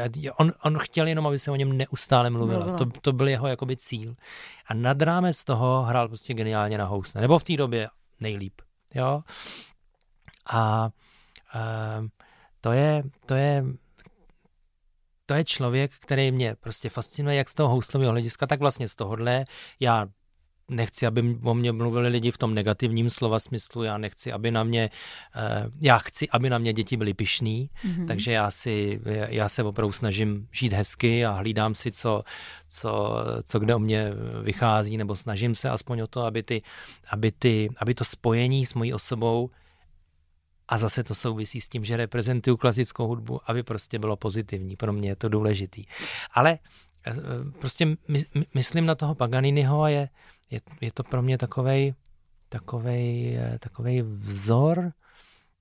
A možná vzor. to i vede k těm experimentům, ať už je to v oblečení, šátek, projekty, hra s cymbálovkou, eh, na letišti Václava Havla jste tak, třeba no. hrál, eh, takže možná to je že to berete spíš ne jako být za každou cenu vidět, no, ale no, ne, dělat no. tu hudbu zajímavě. Jo, prostě já, dělat ji originálně to, a na originálních místech.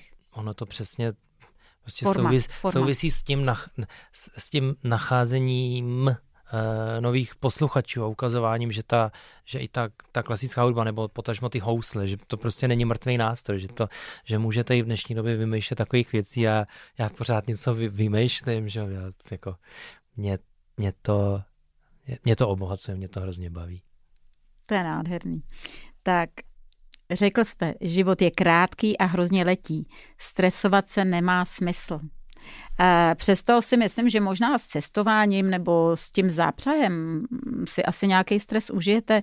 Co pro vás je jako v tomto smyslu nejhorší? To tak nenápadně jdeme do toho dolu zase. Pro mě je nejhorší se zabalit. Pak tak už, to je hezký. A pokud žádný stres nemám. To není tak těžký. Je, eh, no, jako člověk nechce nic zapomenout, že jo. Pak když už sednu do taxíka, jedu na letiště nebo kamkoliv, tak už dobrý. Tam už se sklidním, protože si řeknu, no, tak jestli mi něco zapomněl, tak si to tam koupím. Tam je to jako v pohodě. Eh, stres je pro mě jít do letadla.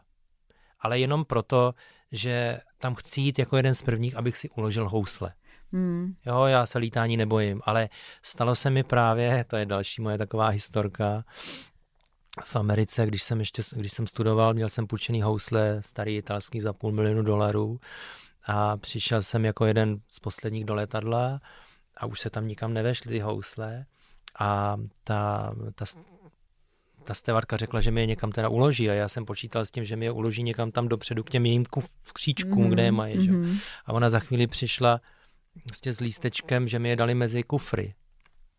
A v tu chvíli zavřeli ty dveře toho letadla a tam už se potom s tím nedá nic dělat. Že? Takže celou cestu z New Yorku do Houstonu jsem letěl, je, nevím, tři a půl hodiny to bylo, nebo kolik, nebo čtyři možná. Tak jsem seděl u toho okýnka, opravdu jsem se modlil, hmm. aby to přežili ve zdraví. prostě, no. že? A e, pak ty housle přijeli, přijeli mezi těma kuframa ten futral. To bylo vlastně příšerný a byly to pučený housle, že? To, to jsou třeba momenty, které můžou jako totálně změnit váš život. Já mm. předpokládám, mm. že byli pojištěný samozřejmě, jako, ale, ale co já jsem vlastně to? v tu chvíli jako měl podepsaný za papír, jako že bych doteďka platil, splácel půl milionu dolarů, nebo já prostě vůbec jako nepředstavitelný. Jo. A takže od té doby opravdu se snažím, takže se dostávám k tomu stresu, teda se snažím ty hmm. housličky tam teda dávat jako mezi, mezi prvníma, abych věděl, že jsou v pořádku uložený. A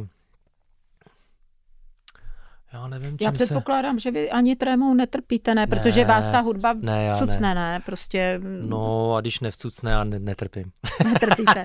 I když mě nevcucne, ale... A od jak živa se... netrpíte, nebo jste se naučil časem tím, že jste neustále hrál, hrál, hrál, až jste to Tom ztratil? zase hraje velkou roli maminka, protože jednou jsem se jí zeptal, co se stane, když to skazím a ona řekne, ona, řek, ona říkala, že nic. Tak to je krásný. Pěkná a mantra tam pro jsem život. Si potom zpětně doplnil už, že teda zítra vyjde to sluníčko, což samozřejmě vyjde, že jo, a že jako co no. Každý tam den je, vyjde pro mě, slunce, pro mě je důležitý uh, mít pocit, že jsem pro to vystoupení udělal maximum. Tak. Protože samozřejmě v každé chvíli, v každé pěti sekundě se může na tom pódiu stát absolutně cokoliv.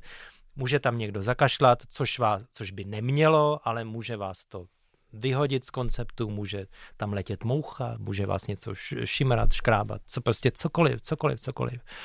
A nebo jenom máte blackout, prostě mhm. chviličku. Mm, jako, může že, se stát. Jo, a jsou věci, se kterými se nedá prostě nic mm. dělat. Ať se připravíte mm. na 100%. Ale je potřeba vidět, jste se připravila. Mm. A taky další otázka, která s tím souvisí, s těma třeba nepříjemnýma aspektama té práce, že mnoho eh, vašich kolegů muselo skončit eh, na základě nemoci jakoby přehraných rukou, protože vy můžete dostat fakt vážný záněty šlách. A vy jste se tomu vyhnul. Bál jste se tohohle někdy, že se vám to může stát? Ne, protože když mě, když mě párkrát v životě bolely ruce, tak jsem přestal cvičit. Hmm. A to hned pomohlo?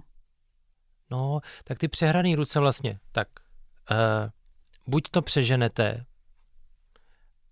plus nehrajete tak uvolněně, o čem já jsem mluvil. Čili tam je potřeba fakt si najít ten styl hry, aby to tělo v tom bylo v pohodě, aby nebylo jo, v napětí. Ono je to... Je, a já o tom tolik vím, protože jsem na tom opravdu jako pracoval, na tom uvolnění. Hmm. A my děláme vibráto. Hmm. Zpíváte, vibrujete a my ho děláme mechanicky, jako hmm. houslisti, čelisti hmm. taky, že? Ua, hmm. ua, ua. Hmm. A, a to je docela, když ho chcete opravdu by bylo jakoby slyšitelný a, a, a, a nějaký rychlý nebo pomalý, tak je to docela takový jako velký pohyb na všechny ty šlachy. Mm-hmm. Jo? Když vybrojete neuvolněně, mě třeba bolely ruce dřív na konzervatoři. Ne šlachy, ale třeba ra, ra, rameno tady. Mm. Jo. Mhm. Protože jako bašnivý muzikant, puberták, který ho prostě bohužel v té době nenaučili, jak správně a uvolněně hrát, tak co uděláte, když chcete něco? No jasně, přepre to napětí. Prostě, napětí jasně, no. Úplně Silou. zatnete prostě, a čo, jo? A to já jsem dělal. Mm-hmm. A e, takže když někdo prostě hraje neuvolněně 6-8 hodin denně, třeba jsou kolegové, kteří hrajou nebo hra, hráli třeba na konzervatoři nebo tak. Mm. Opravdu, opravdu tak jsou lidi, kteří se tomu fakt věnují. Tak je to zápřek. A pak si tu ruku přehrajete a pak je jako velký problém, protože se dostanete až do stavu, kdy na ní musíte dostat sádru, mm. třeba. A nemůžete jo, pak Znám už nic. takový. Jo. Mm. A, a, a, a pak vlastně asi to máte pořád v hlavě, si myslím. Jo, mm. že ta psychika mm.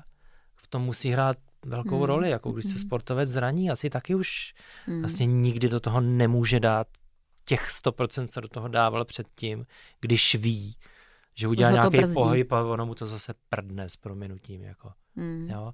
Tak to já naštěstí nic takového nemám a myslím, že už jsem dost starý na to, abych to... Ale jako měl jsem, párkrát jsem cvičil opravdu tolik, že mě to tady zašlo bolet. A taky přesto, že bych měl cvičit dál, tak jsem si prostě díky těmhle těm zkušenostem, kter- o kterých jsem věděl, že ti kolegové měli, tak jsem prostě radši přestal. No. A vždycky to přešlo. Tak je úžasný, jak to možné dolů té profese hezky zvládáte. Stres, tyhle možné e, překážky. A sám ukazujete, že se proti tomu dá postavit vlastně naprosto rozumnýma životníma rozhodnutíma, postojem a e, preventivní chování a proč e, si dělat problémy tam, kde nejsou. Že jo?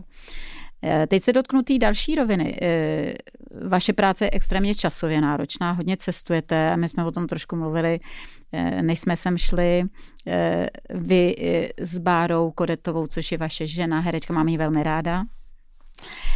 Vychováváte tři dcery, jedna už je teda z domu pryč, ale jak to skloubíte, nebo jak vám to jde takhle s tou rodinou prostě, ta náročná profese?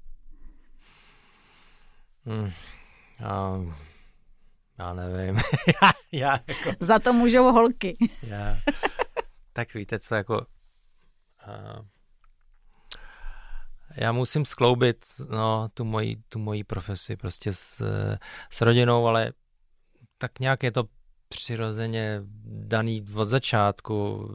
Bára věděla, do čeho jde, holčičky už se do toho narodili a já jsem uh, se ale opravdu snažil a stále se snažím být na těch důležitých místech v ten důležitý čas.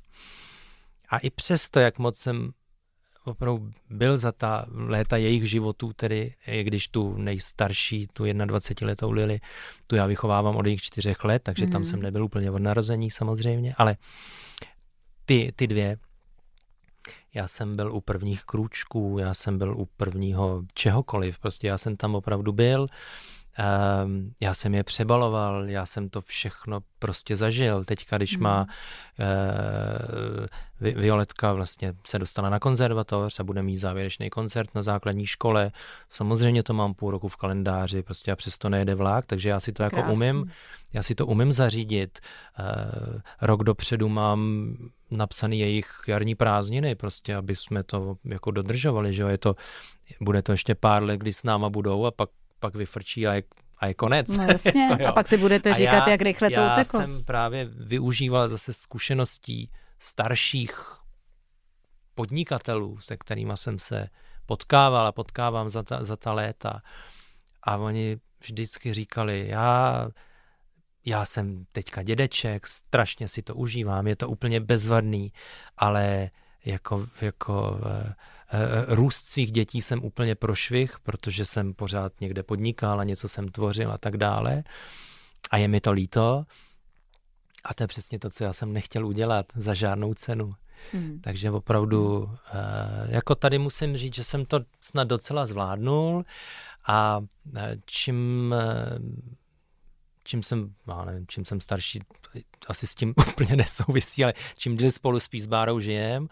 A ona se chce uh, a, uh, a vrací se vlastně víc uh, jak, jak si ke své profesi a ještě do toho zpívá, tak opravdu doma pomáhám daleko víc, než jsem pomáhal dřív Jo, jako v tom úplně v obyčejném smyslu, že mm. dávám myčky a vynáším odpadky a, tak, a, cho, a jezdím nakupovat, protože to ona třeba nerada, ale opravdu jsem, jsem, mm, jsem nejsem žádný kutil, to musím říct, že já v barák se moc ne, ne, a o zahradu se jako neumím starat, to mi nic neříká. A to se dá ale, zařídit, ale že opravdu dělám, dělám maximum a musím se pochválit, že jsem se fakt strašně zlepšil v, těch, v, té, v, tom, v tom takovým tom běžným, běžným pomáhání, mm. aby to nebylo všecko na ní, což, což hodně hodně bylo a, a ty děti byly malí, oni už jsou teďka větší, tak taky trošku pomáhají, i když daleko méně, než bychom si představovali, ale tak No já v tom slyším, že to je zase ale to tež, co v tom předchozím.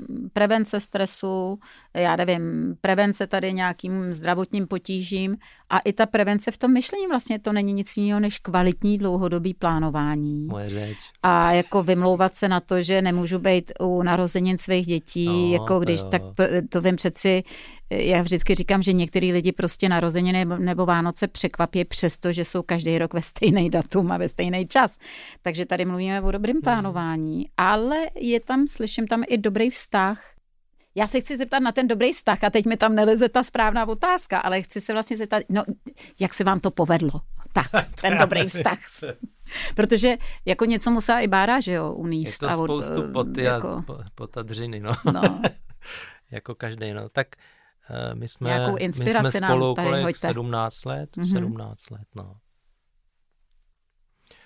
Tak jako um, my jsme oba dva lidi, kteří uznávají rodinný hodnoty. To si myslím, Hmm. že je hodně důležitý. Jakože mm, dneska se rozvádí každý Po prvním problému větším. strašně rychle, přesně. Hmm. Je to daleko jednodušší, než, než bylo za časů našich rodičů. A my tu rodinu máme, tu rodinu milujeme, milujeme naš, jakoby naše vlastně rodinný soužití. Já jsem bejk, ke mně to asi nějak tak patří, když jsem to nevěděla, dlouho jsem se tomu bránil, tak mám tu rodinu opravdu, opravdu rád. A asi taky chceme, aby naše děti měly relativně klidný a, a, a, a, a veselý jakoby dětství. Jo? Takže my samozřejmě prožíváme problémy jako každý jiný pár.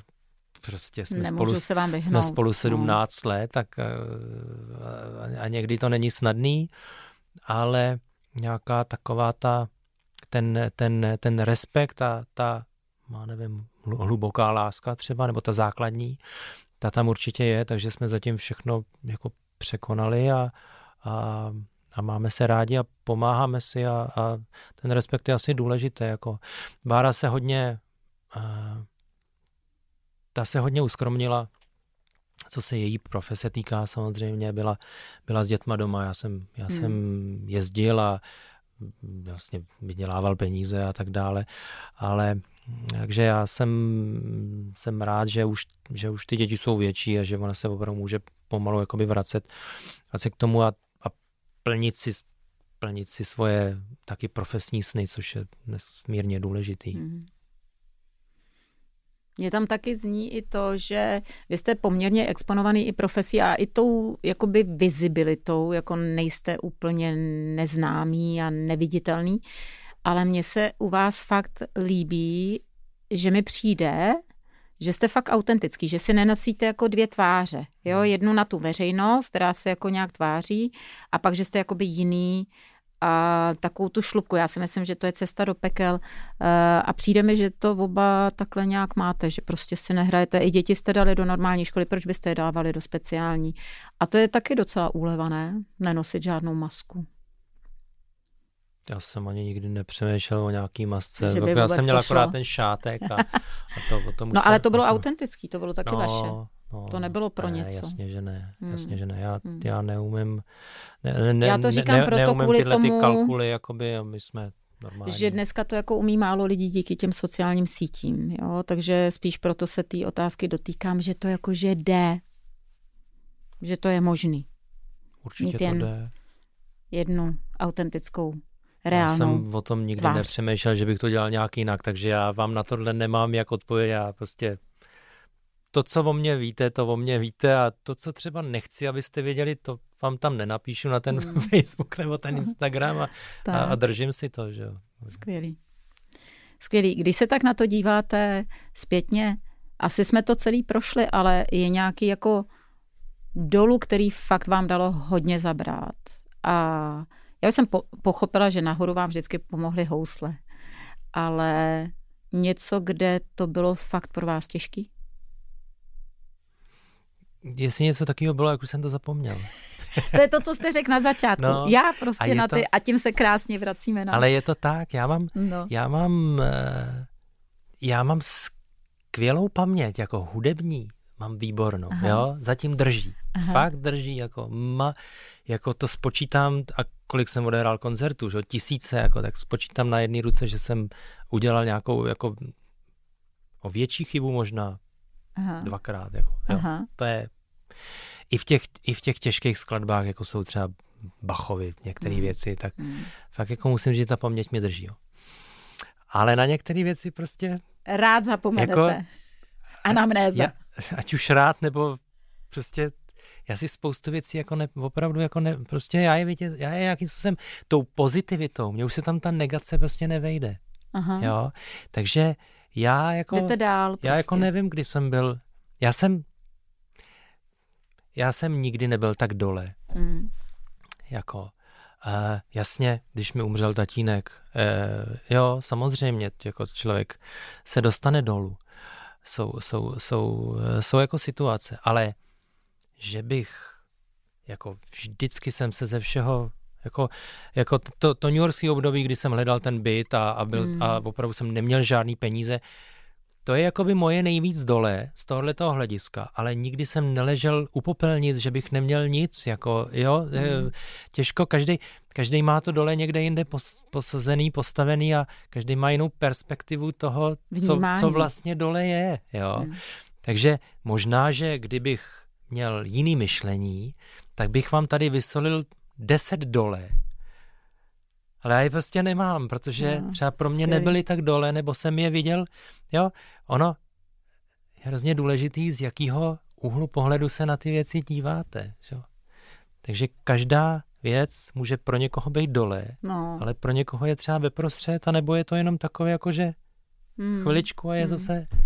A to zase je, je to, a to je můj pohledu. život, to je můj náhled na život. Prostě na všecko se snažím dívat Možná je to i praktická prostě věc, aby to bylo, aby mě to spíš posunulo, jakoby, nebo aby, nebo mě to nedostalo úplně, možná, že se i bráním, aby mě to nedostalo no, úplně to, dol. to se klidně bráníte, no, teď vám vím, to prospívá. Teď jo, jo, abych mohl, abych, abych nezabřet někam, kde třeba být nechci, hmm. abych, uh, uh, aby ty další dny nebyly o tom, že jsem v nějaký depresi, jo? Já Zase třeba, je to ta prevence. Je, jo i, i to je i co se týká rodiny, i to je co se týká houslí. Já potřebuju hrát. Hmm. Jo? To, je da, to je zase další důvod, proč já třeba skoro nepiju, nebo proč se minimálně nevopím. Hmm. Jo? Udělal hmm. jsem to třikrát v životě možná. A před ten druhý den jsem úplně k ničemu. Hmm. A mě líto každýho dne. jasně, jasně. Krásný pohled, takže vy naplňujete vlastně to, co říká třeba psycholog Viktor Frankl, že vždy máme na výběr eh, minimálně v tom postoji. Jo, že nemůžeme vždycky ovlivnit, co se nám stane, ale vždycky můžeme ovlivnit to, jak se k tomu postavíme. Plus teda mě tam hodně rezonuje u vás ta prevence, jako nedopustit, aby se některé věci staly. Spoustu věcí fakt můžeme ovlivnit předem, tak je nemusíme ani dopustit. Děkuju, že jste to takhle pomenovala, to mě ani nenapadlo, že dělám nějakou prevenci v tomto, ale no, je to dobrý. Vlastně to znělo v tom stresu, v tom zdraví, v tom vztahu, ve výchově dětí. Teď jako spoustu věcí se dá ovlivnit. Jo, taky jste mohl jako to prošvihnout a pak brečet a zhroutit se, Máme že... to všechno v našich jste... rukou, to tak, je tak. každopádně. Dolů, nahoru. Takže tak, blížíme se teď už k závěru. A na závěr já kladu svým uh, klientům, uh, klientům, já jsem úplně zblblá. Ale co není může být? Vám se to naštěstí, myslím si, že vám to, Pavle, nehrozí, ale mým hostům, protože teď jsem se přehodila úplně do coachingu. Takže hostům, já jsem ráda, že se vám to neděje ani nemusí dít. Já vždycky říkám moje vize, aby mě nikdo nepotřeboval. Ale, ale, ale víte co?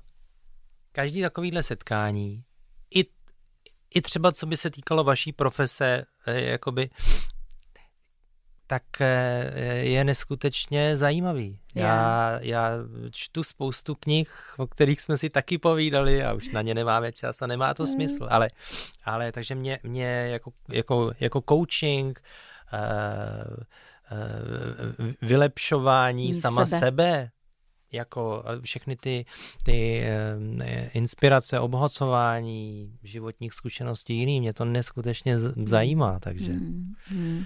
Vy jste říkal, práci. že teď máte zrovna rozečtenou, tak to tam sem klidně prásknem tu faktomluvu, což je fakt jako svým způsobem seberozvojová knížka. Faktomluva je skvělá, toho, toho um, Simona Sinka jsem čet, že všechny ty vědět své proč, nebo jak se to mhm. jmenuje, že on, má, mhm. on má ten svůj styl. Mhm. A teď jsem četl hluboké hluboké myšlení se to jmenuje. To je, to je úžasný. Možná jako, jste četl i myšlení rychle a pomalé. To, to vyšlo taky kdysi. Asi před třema rokama no, na podobný téma. David Allen píše báječní mm, knihy, že? Mm. To je Hmm, takže v tom jedete. Furt, já, jedete já nečtu tom. žádnou beletry, já čtu furt tohle. hezky, hezky, to já to taky. Pro mě, pro mě zajímavý. No. Tak skvělý. Takže eh, těm hostům, ne klientům, hostům kladu ty pět otázek na to, kdy odpověď je buď jen jedno slovo nebo jenom jedna věta. Jo. Tak jdeme do toho? Hmm. Tak jo. Co je pro vás štěstí, Pavle? Uh, být na světě. Vy jste můj člověk.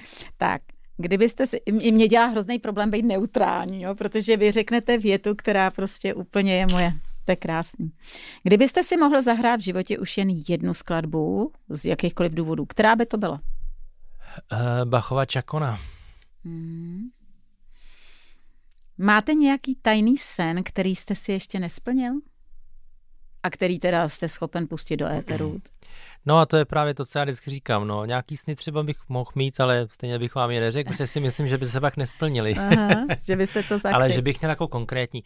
Já jsem, já chci rozdávat radost, chci hrát co nejvíc nikde jsem třeba ještě nehrál, že jo, hmm. samozřejmě, že takový jsou. Uh, chci chci mít co nejvíc koncertů i pro svoje umělce, který zastupují v agentuře. Mm. Já nevím, vše, mm. všecko možný, těch takových těch profesních snů je spoustu. Mm. Chci, aby moje děti byly zdraví, aby vše, vlastně nejenom děti, aby všichni byli zdraví a dobře vyrostli. Ono je to takový kliše, ale je to mm. prostě samozřejmě, samozřejmě pravda. A, eh, Teď se k tomu přidává sen, míru ještě, sen, že jo? sen, který se mi splnil a který jsem měl od malička, asi jako každý takovýhle umělec jako já, bylo zahrát si v Carnegie Hall, tam jsem zahrál, Teď dokonce se může stát, že třeba do dvou let bych tam mohl hrát znova, tak by to Hezky. bylo jako prýma. A, a mně, se ty, mně se ty sny tak jakoby plní. Takže. No, vy si je plníte. Já si je plním a on se vždycky nějaký sen objeví, o kterým jsem do téhle chvíle nevěděl, tak si za ním jako správný bake no, a snažím se ho zrealizovat. Je to takový přirozený posun dopředu, pořád nějaký to sebezvelebování, jak je, jste to no. nazval. No. Nějaká tvorba vlastního života, že jo. Eh, které víno, když už víno máte nejraději? Um, podle toho, který se ke který, k čemu hodí, no, bílý, červený. Nemáte tam vůbec preferenci? Mm-mm, no. mm-mm. Když je horko, tak bílý a když je zima, tak červený a to máme stejně. Když někdy tak, tak grok a když někdy tak snehovici a, a to pivo. A tak, podle situace. Podle situace. Podle přesně. situace. No a taková e, pikoška poslední, jaké to je žít doma v ženské přeslovce? No, to je opravdu pikoška. Já, já mám vlastně samý ženy kolem sebe, takže si mnohdy připadám jako takovej kohout a za ním běží ty slípky. E, v tom nejlepším slova smyslu a děláme si z toho srandu, no. Asi se to tak mělo stát, no je to nějakým způsobem osudově tak nastavený asi, abych eh, o pochopit se nedáte, to jako, že bych vás ženy jako dokázal pochopit, to asi ne, ale mm, ale koexistovat to dá, ne? Ale jo, bylo by to jinak hrozná nuda samozřejmě. To, to jako ne, ale uh, správný chlap má mít dcery, že? Mm. zasadit ten strom, to jsem snad jeden udělal, postavit ten barák, no tak jsme zrekonstruovali barák, no a ty dcery dodávají tomu muži nějaký to mužství. To a já si nedovedu ani, já jsem jako samozřejmě chtěl mít syna, no, ale nějak se to nepovedlo a jsem šťastný, ty holky jsou bezvadný, tak já už vůbec hmm. o tom nepřemýšlím. Je... A mně teď došlo, že vy i tu širší rodinu vlastně, mamina, i jako bodbáry máte hodně ženy, že tam protože ty muži tam už nejsou. Já už vlastně... Ještě tak Hele, brácha já, možná. já si říkám ginekolog amatér. Kdyby jakákoliv tady posluchačka jako přede mnou se nemusíte stydět, já už jako rozumíte, to prostě tak to jako je. A já už s těma klukama, já vlastně nevím, o čem se mám jako bavit, jo, protože jako rychlý auta, hm, dobrý, jako fotbal, hm, to už dávno, že to mě jako ne, nezajímá, no. Takže jako o hudbě, o, svět, o světu samozřejmě nějaký jako hlubší hovory, to jako jo, ale nějaký takový povrchní. Mm. Hm. Já Hezky. jsem na to teda nikdy moc nebyl, pravda, ale eh, je to takový zajímavý, zajímavý svět mm. a prostě jsem to měl takhle nastavený, mm. no, v tom osudu. Prostě jsem se tak narodil s tím, že budu mít samý ženský kolem sebe a hmm. eh, bude mě to, bude mě to eh, nutit být ještě trpělivější a ještě klidnější. Než, eh, než bych normálně byl. Tam mě teda napadla taková bonusovka a čím vás teda eh, ten ženský svět obohacuje? Já nevím. Já nejsem a já nejsem příliš velký analytik. Mm. Jo. A mm, i když to nemusí vypadat, protože tady strašně mluvím a, a, a moc se omlouvám, že ty moje odpovědi jsou takový, ne, ne, ne, takový jsou dlouhý a mnohdy ubíhám z tématu, ale, ale já vlastně neumím některé věci pojmenovávat. Já jsem jako cítě spíš, mám nějaký pocity, než dokázat, a je to, je to špatně a mnohdy, je to, mnohdy to mám i třeba, i třeba u houslí, když učím. Jako jsou, jsou učitelé, kteří jsou totálně analytický, vědí přesně, podívají se, slyší tři noty a vědí. Jo? Mm-hmm. A já spíš učím to, to vnitřní poselství třeba, mm. nebo prožitek. Jo? Mm. To je mhm. pro mě důležitý. A to je stejný. Když posloucháme písničku, jakoukoliv, já neposlouchám text. Já vůbec nevím, o čem se tam zpívá, i když je to hrozně důležitý. Já poslouchám tu melodii. Taky, já nejsem schopná a, a něco, to, něco, co, v, co v té i tý popoví mm. třeba, co v tom je, protože já jsem prostě instrumentalista. Mm. Takže co mi, co mi dávají ženy, no. Takže zase a, přes pocit jenom. Jako, hm, já nevím, je takový hezký držet, držet ty moje dvě kočky Hmm. Vlastně tři, tři mám doma, že jo, samozřejmě, ale tak jako se, se, se zamuchla to obejmout, no. Hmm. Jo, takže oni si mě, oni si mě hejčkají, ty, ty, ty malí ještě o to víc samozřejmě, jsou vyčuraný hrozně, takže když něco potřebují, tak si mě hejčka ještě o to víc.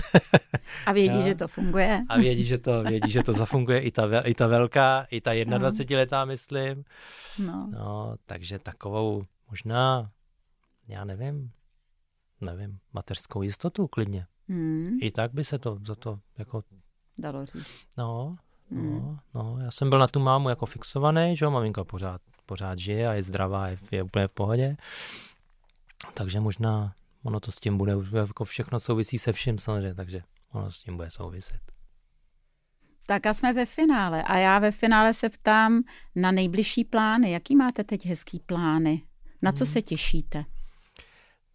Teď vlastně probíhá Kociánova houslová soutěž, jejíž já jsem patronem, uměleckým ředitelem Kociánova Ústí, což je festival a pro letošní rok poprvé i předsedou poroty. Eh, ta soutěž je významná v tom, že to je nejstarší houslová soutěž pro děti do 16 let. Mm-hmm. Takže to je vlastně moje velká podpora mladým talentům. To je důležitý. Nedávno jsem byl v Americe na koncertech, naštěstí ty koncerty už se jako rozjíždějí i, i, i po světě, byl jsem v Peru a v Ekvádoru a tak různě jsem to projel. Byl jsem v Německu na krásných koncertech. Co mě teďka čeká dál? Přes léto festivaly, kurzy, Ameropa. Dotočil jsem desku, natočil jsem s, s orchestrem FOK a Tomášem Braunerem. Natočil jsem vlastně mm, dva huslové koncerty. Mm-hmm. Jeden napsal Mendelssohn, tak byl úžasný německý romantický skladatel, a ten druhý napsal Jan Kubelík. Jan Kubelík byl náš největší houslista historie z počátku minulého století, napsal šest houslových koncertů, já jsem nahrál první, Jasně. takže velká událost, světová premiéra, to je mm. zase pro stejnou firmu jako Paganiniánu, takže, takže eh, věřím, že to bude mít Eh, i ten jaksi světový, eh, světový přesah, že o tom zase budou referovat velká světová, minimálně teda ta, ta hudební média a pojedu na to turné, asi 11 koncertů, nebo kolik mě čeká. Jsem v symfonickém orchestrem teďka na podzim, na podzim září, říjen, no. To je tak, co si jakoby pamatuju, no. Pak bych mm-hmm. měl snad ještě někdy na podzimě do Izraele a tak. No jako, no máte toho je, je, jako těžko, dost. jo, do toho, se do toho tu agenturu a tak dále a holčičky jsou, a ta Violetka půjde na konzervatoř a, a tak dále. No, takže, takže věcí bude spousta. Všechny ty koncerty jsou na webových stránkách a na Facebooku mm. a Instagramu a všude, takže to, já si to ani pamatovat nemusím, když tak tým, který mi to řekne. Tak. Ale musím se naučit ty skladby samozřejmě a to je, to je jako důležitý. Jsem, jsem rád, že se, že když eh, snad teda skončil aspoň ten covid, když jsme v tom válečném období nebo prostě v nějakým takovým divným stavu teď, tak aspoň, že můžeme hrát koncerty. Odehrál jsem teď pár uh, jaksi benefits na podporu Ukrajiny samozřejmě a, a je, je to důležitý taky ukázat, že, že jsme národ, který umí pomáhat a který se umí semknout v těch, v těch uh, a souvisí to s tou národní hodností, o kterou jsem mluvil, jako, hmm. že, že v těch těžkých okamžicích se dokážeme semknout nejenom v té chvíli, kdy vyhrajeme olympijský turnaj, ale že když je nám když je nám špatně nebo našim kamarádům, ať už kamarádům nebo e, nějakým státům, takže jim dokážeme hmm. pomoct. To je docela, to je docela hezký, hezký pocit, se kterým se hezky žije. Mně hmm. jako pišnímu Čechovi a hrdýmu. Já věřím, že i tímhle rozhovorem jsme inspirovali mnoho lidí, aby si aspoň trošku jako zahloubali už to, že se jako kouknou, že si kousek pustí. Vy máte krásný ukázky na tom Instagramu a ty už u té ukázky najednou člověk je úplně pohlcen tom hudbou, tak doufám, že jsme ne. zase tohle vnímání šoupli o kousek dopředu a úplně na závěr, co byste teda eh, našim posluchačům vzkázal eh, a divákům na závěr takovou myšlenku? Uh, já nejsem kouč, abych dával nějaký myšlenky. Hmm. Já mám jenom takový, že Aspoň mě to prostě funguje v životě. S úsměvem jde všechno líp. A zítra zase vyjde to slunce. A zítra vyjde to sluníčko, no, takže jako Super. Krásný. je potřeba ten život prožít hezky a nesmutně. No a to je hodně hezká myšlenka na závěr. Tak já držím palce i našim divákům, aby si to vzali k srdci. Děkuji tisíckrát za to, že jste přijal to pozvání a já věřím, že my všichni jsme zase o kousek bohatší. I díky vám. Mějte se krásně a děkuju. Děkuju taky moc. A to bylo dnešní dolu nahoru. Pokud se vám líbilo, můžete dát odběr a určitě se můžete podívat i na jiné díly. Mějte se krásně. Ahoj. Každý z nás se v životě dostane na rozcestí, kdy si náš život žádá změnu. Jak ji ale udělat? Jak se rozhodnout? Jak neskončit ve slepé uličce? Jaký další krok tě povede správným směrem a dovede tě ke štěstí, zdraví a vnitřní spokojenosti? Vyber si na mém webu jankachudlíková.com ten správný online kurz pro sebe, který tě dovede k vysněnému cíli. Změna totiž je možná. Uvidíme se